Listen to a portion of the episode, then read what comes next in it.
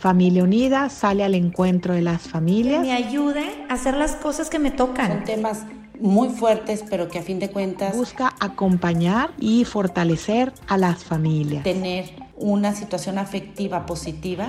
Y así Familia Unida se acerca a las diferentes etapas de la vida.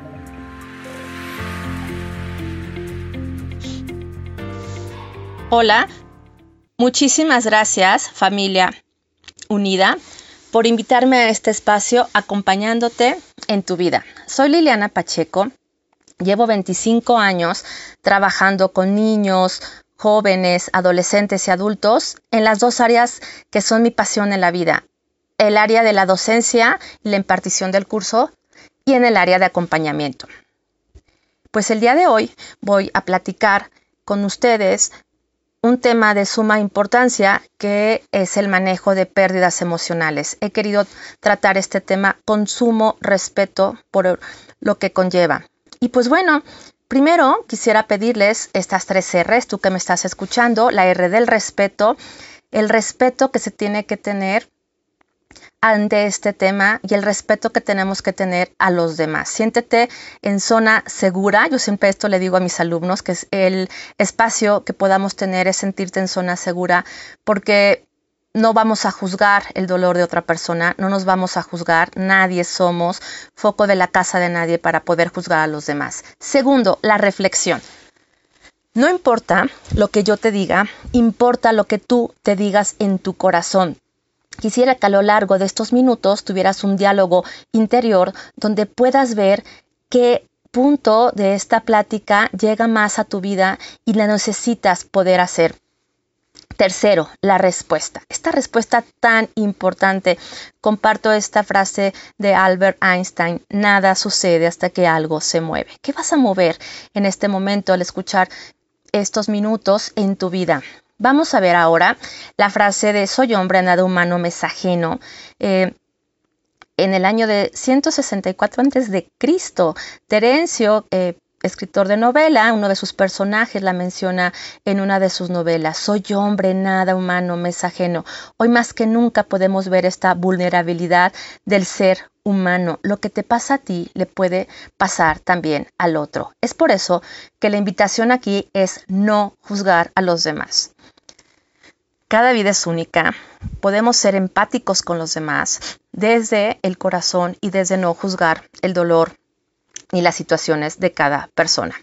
Bueno, he decidido a ah, plantear este tema desde las tres dimensiones del ser humano, la dimensión física, la dimensión psicológica y la dimensión espiritual, donde se encuentran las dos facultades superiores espirituales del ser humano, que son la inteligencia y la voluntad.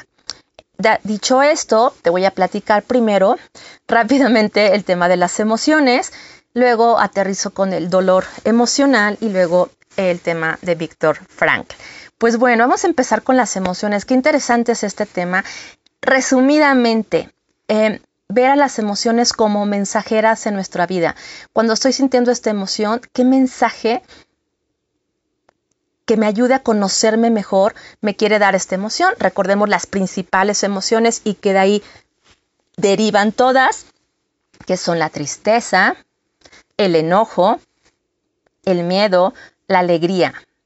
Y vemos a la emoción pues como un sentimiento muy intenso, pero esta distinción que va a llevar un tema somático, orgánico. Y fíjense qué interesante los sistemas en nuestro cuerpo, la parte física, que están implicados. El, primero, el sistema respiratorio, este nudo en la garganta, ¿no? El no poder respirar. El segundo, el circulatorio, la tensión, el corazón, la contracción de los vasos sanguíneos. El digestivo, ¿sí? Vamos a ver el tema de la indigestión, el, bot, el vómito, y también es importante el, tema hormonal, o sea, ustedes pueden ver el tema de la adrenalina. O sea, me comentaba una amiga que la estaba persiguiendo un perro y entonces dice que se fue tan rápido con esta impresión del perro que saltó una barda. Dice, yo no sé en qué momento salté una barda, soy cero atlética, pero eso le sucedió.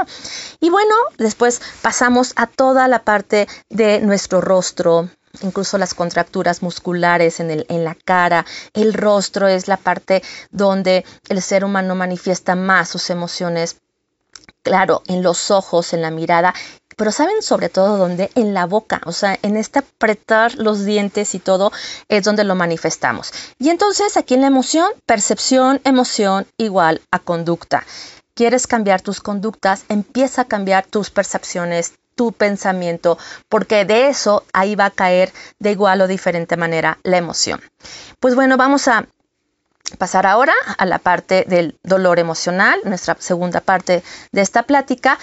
Y eh, yo quiero compartir estos conocimientos. Yo hice la certificación del método Great Recovery superando pérdidas emocionales. Esto eh, vamos a ver que el dolor no necesita ser analizado ni juzgado. Lo que necesita es ser escuchado con dignidad y respeto.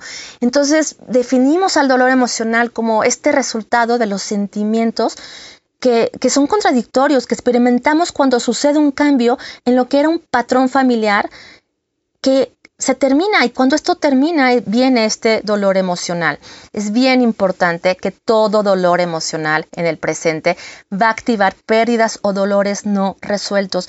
Por eso la invitación aquí es conocerte lo más que puedas, ver qué temas y qué dolores no has resuelto adecuadamente y si los tienes resolverlo adecuadamente para que no tengan un tema después. Te pongo un ejemplo, una niña perdida a los 5 años, se pierde en el súper 10 minutos, experimenta tensión, empieza a llorar, tiene mucho miedo.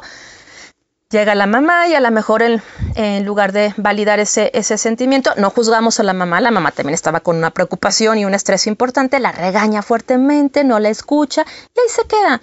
¿Qué pasa a lo mejor unos años después que vuelvas a activar este dolor emocional en un tema que te encuentras en un lugar abierto y sientes este miedo que no recuerdas cómo, cómo estaba? Entonces es bien importante siempre resolver. ¿Cuáles son las ideas erróneas ante una pérdida? Eh, los autores de este método, después de muchos años de trabajar con dolientes, eh, rescataron estas seis ideas y te las pongo. Primero, cuando alguien tiene un dolor emocional, una pérdida de cualquier tipo, te, dicen, no te sientas mal, no te sientas mal. Y el doliente dice, ¿cómo no me voy a sentir mal con este dolor? El no sentir mal es no estar reconociendo que te duele. Segunda idea errónea, reemplaza lo que has perdido. Qué fuerte cuando le dices a tu hijo adolescente, ah, ya te cortó la novia, no te preocupes, vendrá otra niña. A ver, esa niña era su novia, la que él amaba. Y puedo poner muchísimos ejemplos que por falta de tiempo, pero ustedes pueden poner más. Tres, sufre solo. ¿Cuántas veces te dicen ya vete a tu recámara y llora, cuando se te pase ya me avisas? Claro, la soledad ayuda, pero este sufrir acompañado es lo que consuela al corazón. Cuatro, dale tiempo. ¿Y qué pasa cuando el tiempo pasan los años, los días, los meses y sigo con este dolor que no he puesto, aterrizado y ayudado. Cinco, sé fuerte por los demás. Yo admiro muchísimo a las madres de familia que han tenido que salir adelante solas con sus hijos después de una pérdida de todo tipo y te dicen, pues sé fuerte por tus hijos. A ver, sé fuerte por mis hijos. Claro que lo voy a hacer, pero ¿quién es fuerte por mí? Y entonces viene el, número seis de mantente ocupado y pasan 12 horas trabajando y llegan la noche y llegas a tu casa con un hoyo en el corazón. Voy a, a continuación a dar un concepto de la muerte de un ser querido, también de este manual de superando pérdidas emocionales. Con todo el respeto voy a leer a continuación. Si tú te encuentras en este momento y acabas de perder a un ser querido, no me imagino el dolor por el que puedes pasar, estar pasando en este momento. Te abrazo muy fuerte y leo a continuación la muerte de un ser querido produce una emoción que puede describirse como la sensación de buscar a alguien con quien siempre hemos contado, solo para darnos cuenta de que cuando lo necesitamos de nuevo ya no está disponible para nosotros. Es aquel hueco en el corazón. Nos damos cuenta que ya no está disponible para nosotros. ¿Qué te hacen sentir las personas? Yo creo que eso es más importante de lo que te dicen las personas. Es por eso que la muerte de un ser querido es esa ausencia de que me hacía sentir segura, de que me hacía sentir feliz, de que me hacía sentir que yo era importante. Por eso duele tanto la muerte de un ser querido.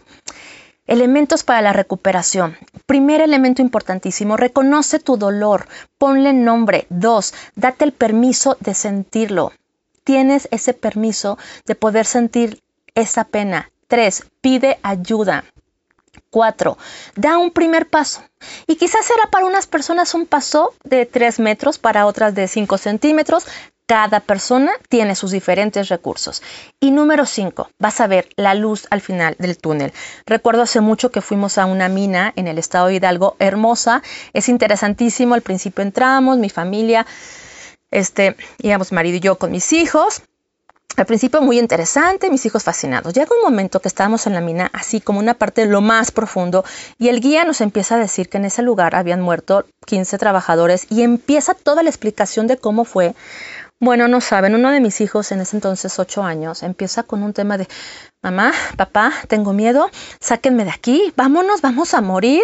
Yo me empecé también como a sentir esta angustia. Pudimos en ese momento no podíamos como salir porque estábamos como abajo hasta que el guía ya nos llevó.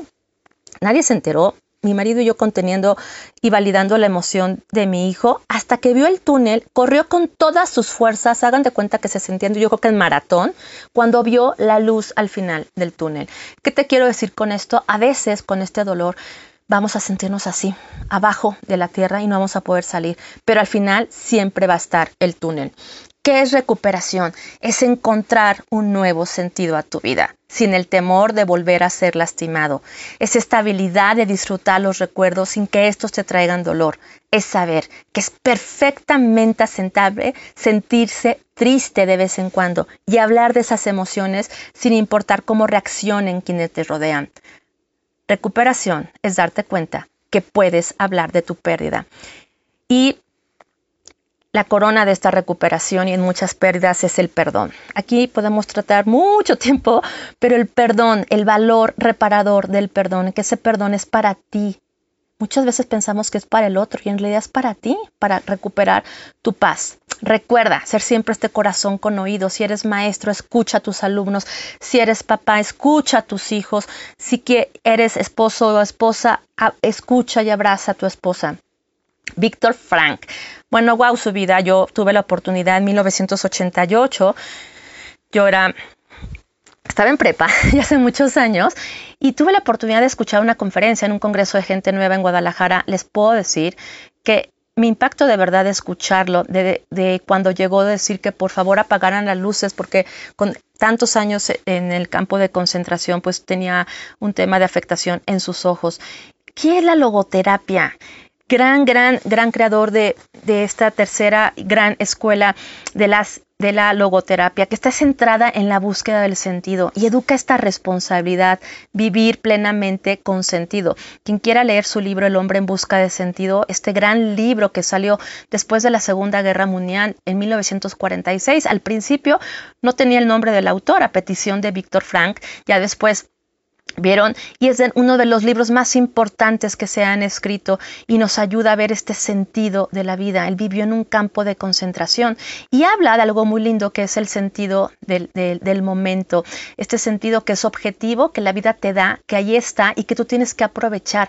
Y que él aprovechaba cuando veía un atardecer en el campo de concentración, en medio de tanto dolor, y aprovechaba esos minutitos donde había poesía y podía ver algo de arte ¿Cuál es tu sentido del momento en este momento? Tú puedes aprovechar esa oportunidad que la vida te da y tomar un sentido del momento. Quiero terminar hablando de la esperanza. No confundir la esperanza con la espera. En español, esperanza y espera pues tienen estas mismas raíces, a diferencia del inglés. Wait, espera, hope, esperanza. La esperanza es creadora de posibilidades. La esperanza es esta felicidad que Dios pone en el corazón del hombre para salir adelante. Termino con mis tres R's. Respeto. Respeto al dolor humano. Respeto a lo que te está pasando. No juzgarte, no juzgar el dolor de otro. Reflexión. ¿Qué has reflexionado con esta plática? ¿Qué ha pasado por tu corazón? Si ya lo sabes, pasamos a tu respuesta. Nada sucede hasta que algo se mueve. ¿Qué vas a empezar a mover en este momento de tu vida para estar más feliz y estar más en paz? Que Dios los bendiga. Muchísimas gracias.